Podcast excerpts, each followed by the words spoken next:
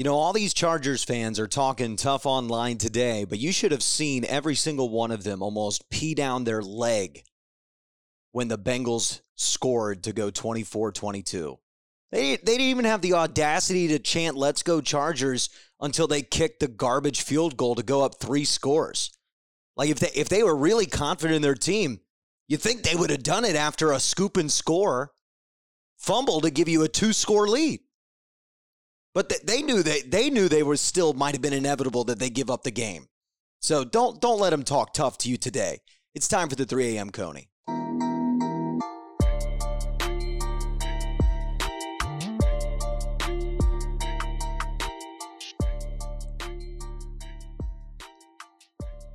Hey, tough one. But don't let it bring down your weekend. D- don't be angry about this. First off, you got to credit the Cincinnati Bearcats for making the whole weekend a Cincinnati sports success, no matter what happened on the field on Sunday. Or, you know, that, that moment of reaching the college football playoff for Cincinnati sports, much more significant than what's going to happen Bengals versus Chargers in a weird AFC game that none of us will remember come May I mean, that, that's that's legitimately where I want you to start. If you were a Bearcats and Bengals fan, just calm down.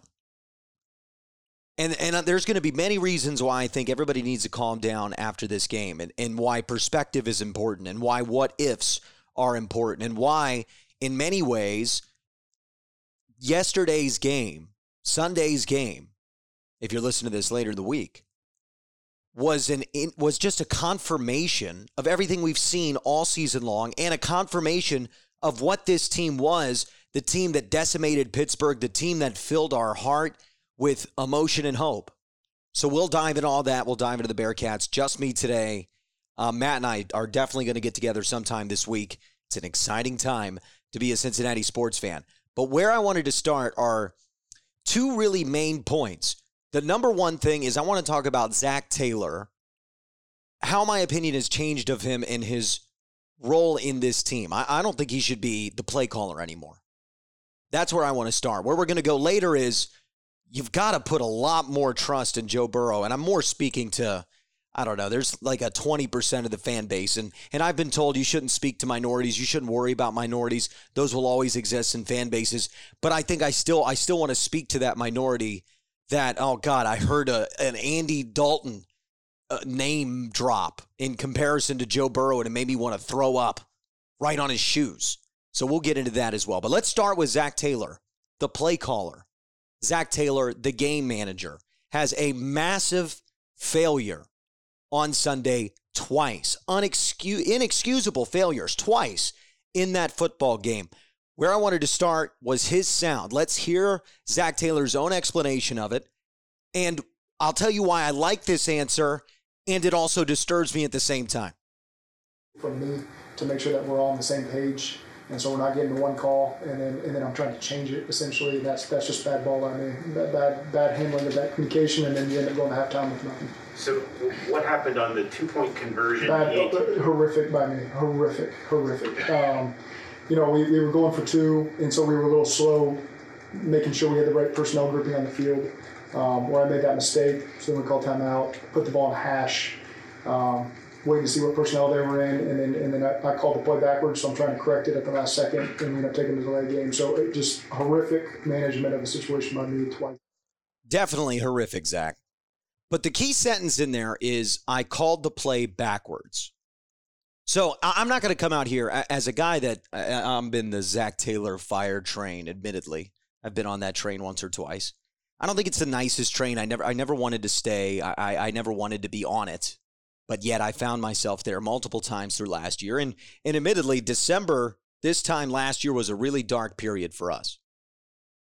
I love Zac Taylor more than I ever have, especially after a comment like this. I mean, the honesty. Uh, this is the most honest press conference team in the league. The most honest and upfront press conference team in the league.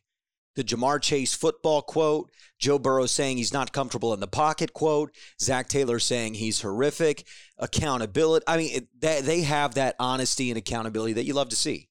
Um, and it's when they are honest about it and up front, you really believe that they are going to improve at it. And that's what's exciting. But the reason why I don't think Zac Taylor should be the play caller is obvious. It's very hard to be the game manager, the decision maker, the CEO, the lead guy, the captain of the ship, and also call plays and also steer the ship.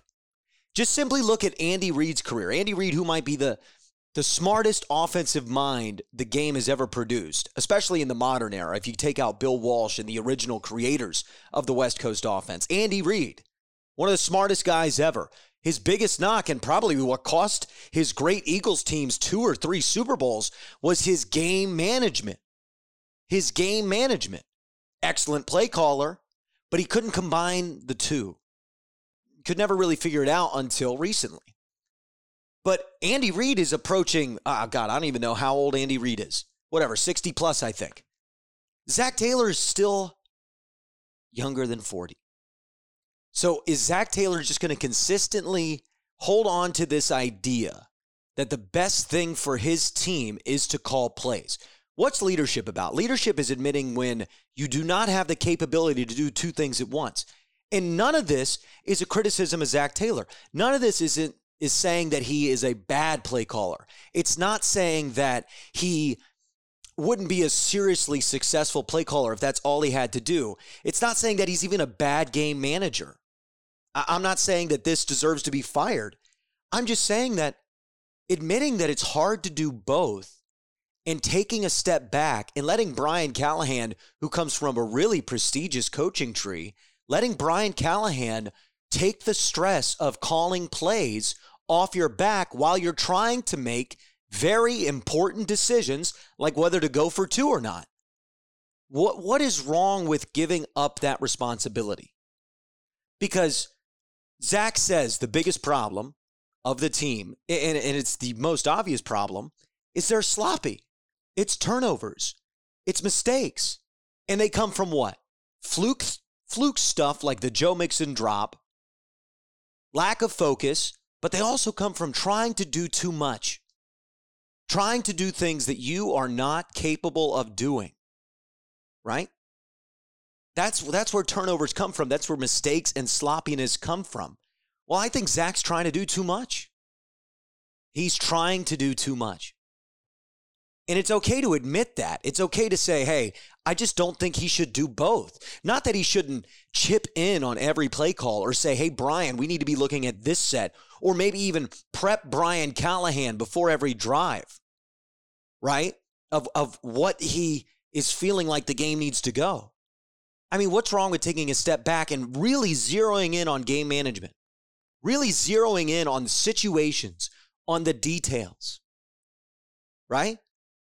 I, I just think that's what's better for this team at this time. And I love Zac Taylor more than I ever have. That that that amazing piece from Dan Pompei in The Athletic shows you so much more about Zac Taylor's character. I believe he's improving. I believe that he is the right leader for a team that is led by Joe Burrow. He's the right guy to play head coach in what is essentially going to be the Joe Burrow culture and the Joe Burrow locker room. And we all know that. And that's what you signed up for when you draft a guy like Burrow with the number one overall draft pick. But I, I just don't think he can do both. I think, in fact, it's it's borderline irresponsible that he continues to try to do both. Because the the criticisms of Zac aren't culture, aren't you know, even even the penalty thing. The penalty thing just popped up this week, but you know, we're all praising Zac Taylor about how this team is disciplined and doesn't commit many penalties. And a lot of it is just sloppiness from them trying to do too much, from them not focusing in key situations. And that stuff you can credit to youth and inexperience and stuff that you would naturally expect to improve if you continue to work on it. But the the the messed up situations in the game, the bad time management, that's sloppiness that doesn't need to exist. That's sloppiness that if Zac focused on, I'm sure he would be excellent at. But he's trying to do two very difficult jobs at once. when he didn't have a lot of experience doing it to begin with.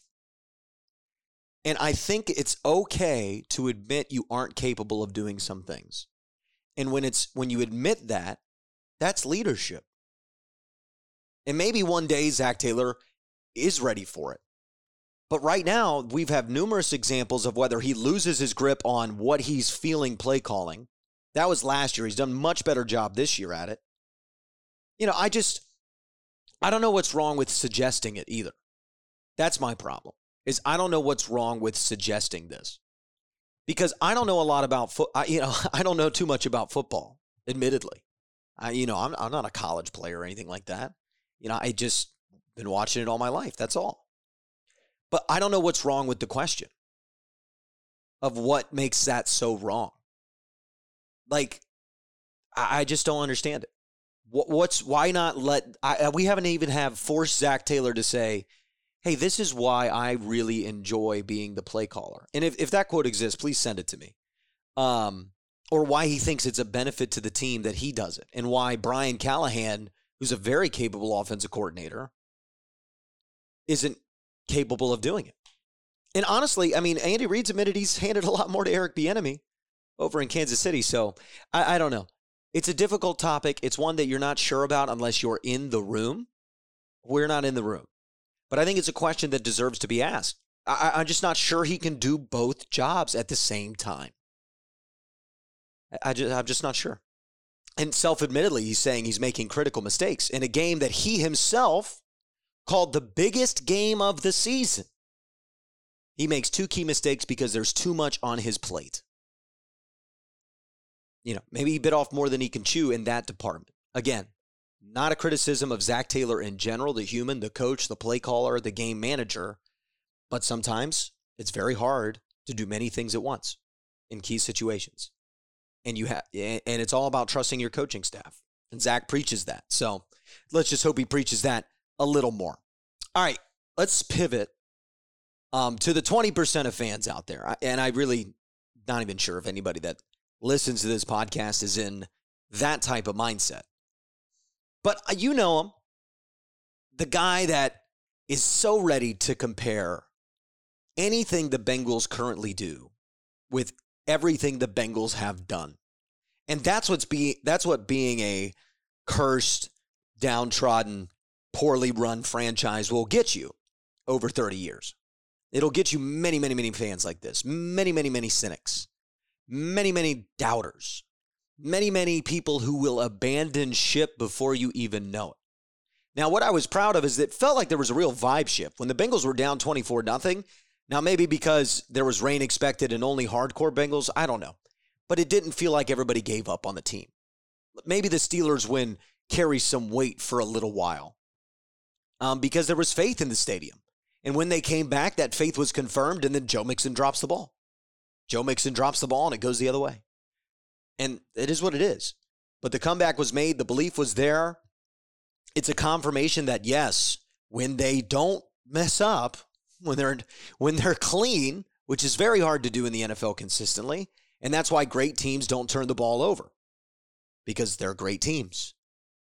They're not sloppy. They they find consistency. That's what wins in the NFL. So we know that if they just clean that up, they can blow anybody in this league out.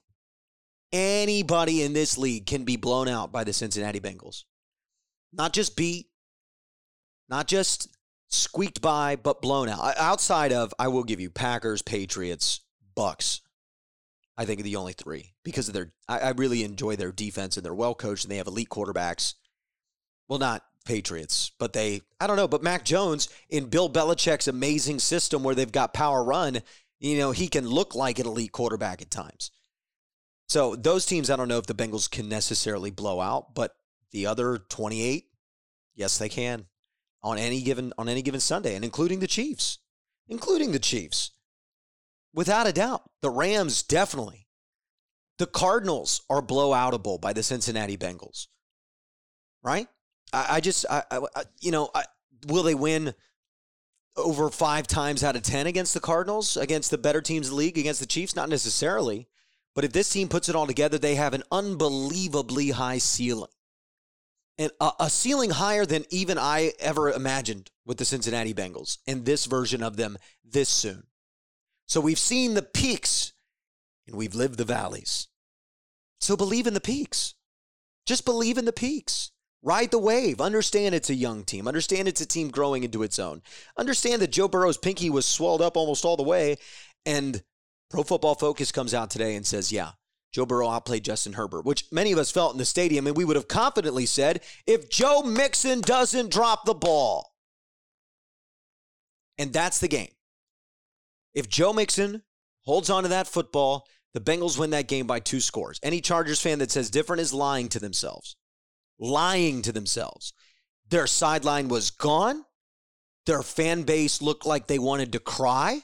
I mean, legitimately. And I've been there before, Chargers fans. We're very tortured fan bases. I, I, we had nothing against Chargers fans uh, until they got real bold online this Monday morning. Unnecessarily bold. Because if the Bengals had won a game like that, I, I, I don't think I would be that bold. Because you blew a 24 point lead before the fourth quarter even began. I mean, if Zac Taylor doesn't pee down his leg twice, the Bengals probably have an extra three points plus an extra point, plus the time they chased points and didn't get the two point conversion. That's an extra four points, dog. It, could, it should have been 28 24. Well, 25, well, 26 20, whatever the score was. But like, I don't know. If you're a Chargers fan, you're ultra confident. I don't I don't really think that's smart. And I think the Chargers team themselves are ultra confident. And they're that's not good because they did not play that well. They really didn't. They really did not play that well. The Bengals really peed on themselves all over the field. And their quarterback's out there gutting it out. He was prepared, ready to go, played a good game. And I just, you know, get lost in these segments. Get absolutely lost in these segments. I just think that we need to focus on the peaks of the Cincinnati Bengals. That's that's the point to be made. And evoking Andy Dalton's name, who by the way, yesterday, when he has all this NFL experience, has a lower passer rating than Joe Burrow's had in a any oh, any game of his career. Wow. Joe Burrow is so much better than Andy Dalton ever was right now. And if you go look, if you're like, oh, 14 interceptions, it's a high interception rate. I, I don't know. Just go watch that Ja'Marr Chase play. Two of them now this year that should have been big time completions that are Ja'Marr Chase drops and turned into interceptions. I just think that this is the last hope for the Cincinnati Bengals, Joe Burrow. I think we all knew that when they drafted him.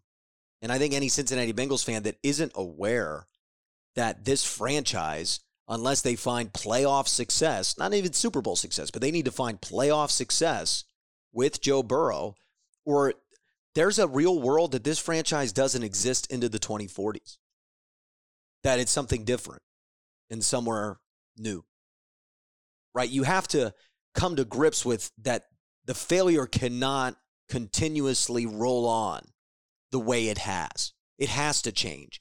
And if anybody's going to change it, it's this kid. And we all believe that, and we all signed up for it. Okay, so if we all made that contract as Bengals fans, that this really might be it. This really might be the last chance that the Bengals can not just be the laughing stock that makes the playoffs once in a while. This is this this is the last chance. A lot of Bengals fans really felt that way when you draft Joe Burrow. The organization genuinely felt that way. It was in a bad spot, a bad place with a stadium deal within a decade. It's a bad place to be. So, understanding that contract, shouldn't we all agree that we should probably defend Joe Burrow like he is like he is it? You should defend him at all costs because he's out there dying, dying for the city. It feels that way, doesn't it? Six sacks, 11 quarterback hits, a pinky that's double the size of any of your fingers.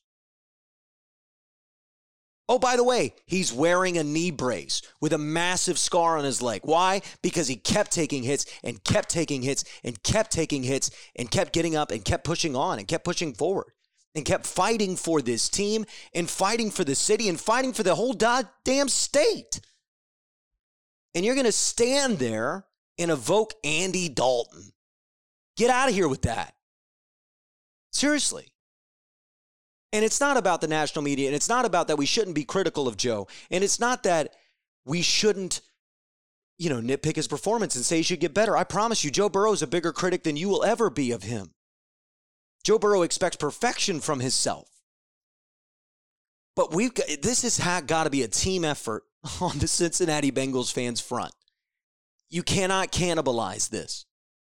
You can't turn into the worst fan base in the league by turning on this kid, right? And so I just hope we all understand that. And to the 20% of fans that want to evoke Andy Dalton, that are seven mixed drinks in before the game even kicks off, that want to cheer while the team's on offense, right? Ah, that was a Baker Mayfield comment. I, I wish I would. I wish I could delete that, but I'm not going to. I didn't like that I said that.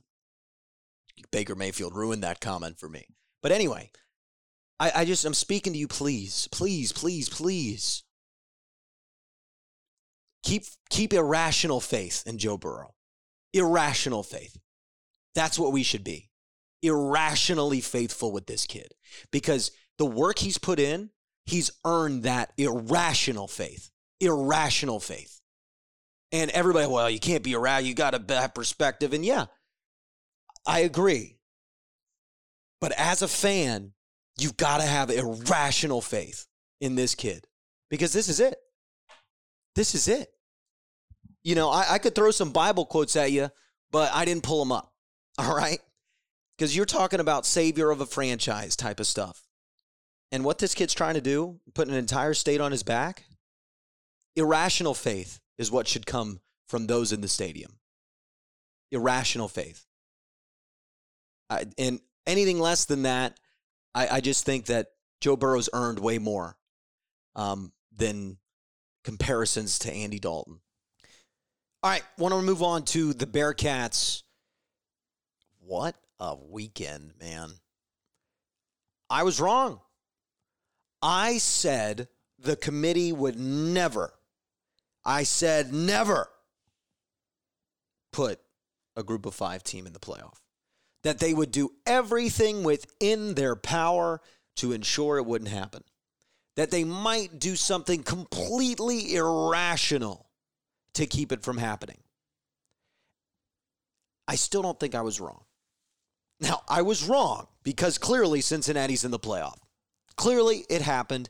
Clearly, they were able to beat Notre Dame on the head to head. They were able to finish strong.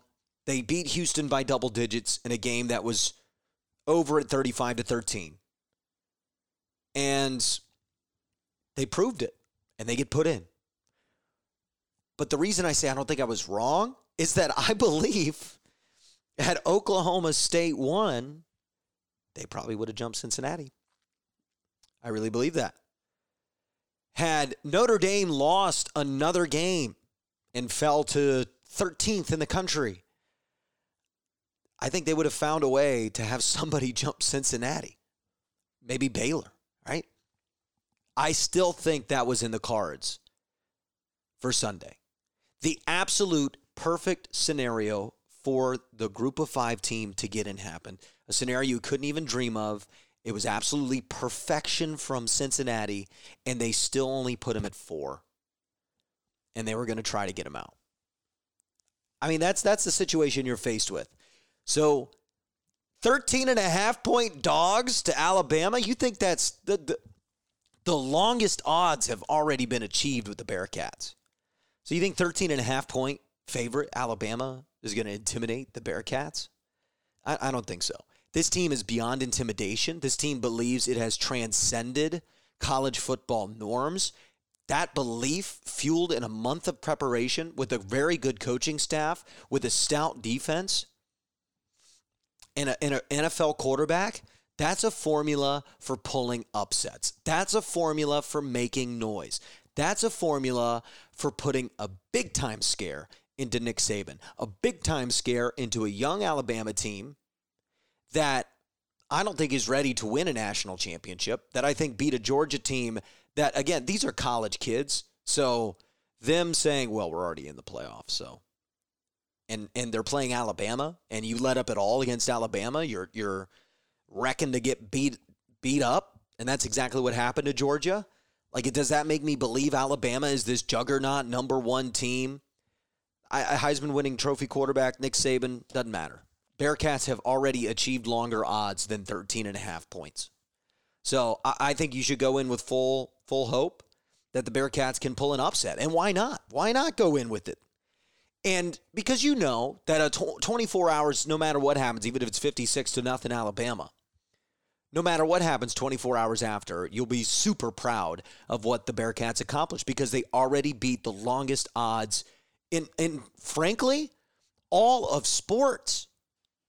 The way that the college football playoff committee has set up their system and the way it had played out over the first five years of its existence, six years of its existence, the idea that a group of five team would make it into that playoff was near impossible.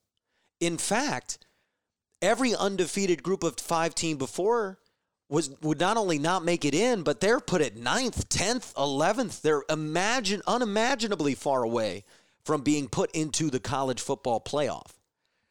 So the fact that since those are the longest odds, because it's a near impossibility. I said on this show many times, college football was the only sport on planet Earth, the only league, the only the only association other than some maybe small high school associations where a 10 and 0 team doesn't make it. That's happened before in high school history. But major sports leagues, it's the only one where you're not guaranteed the right to play for a championship if you win every game. In every other league in the world, if you win every game you play, you have the right to fight for a championship. You can even go through all of European soccer right? The lowest team, the cheapest team, the lessest team in the Premier League, if they won every game for the next calendar year, they would get every trophy. No matter their size, um, their popularity, their brand, their recruiting base, they don't need none of that. If you win every game, you get an opportunity to play for a championship. And that was clearly the system college football was fighting against, I guess so that they could make more money. And we all knew that, and they still made it anyway. And they still made it anyway. So I'm not scared of 13 and a half points from Vegas. Okay? Not scared of it. But they might be blown out. But I think we should go in saying the Bearcats are going to win because they've already they've already achieved something that I, I thought was completely impossible. They they made it to the moon. I really feel like I, I there's somebody's taking their first steps on the moon. That's what I feel like watching the Bearcats make the playoff. Are you kidding me? Incredible. Absolutely incredible stuff. All right. Great, great show today. It was all over the place, just like that Chargers Bengals game up, down, left, down, sideways. Uh, at least we didn't drop it. Like Joe Mixon. Love you, Joe Mixon. Love you, Ja'Marr. But come on.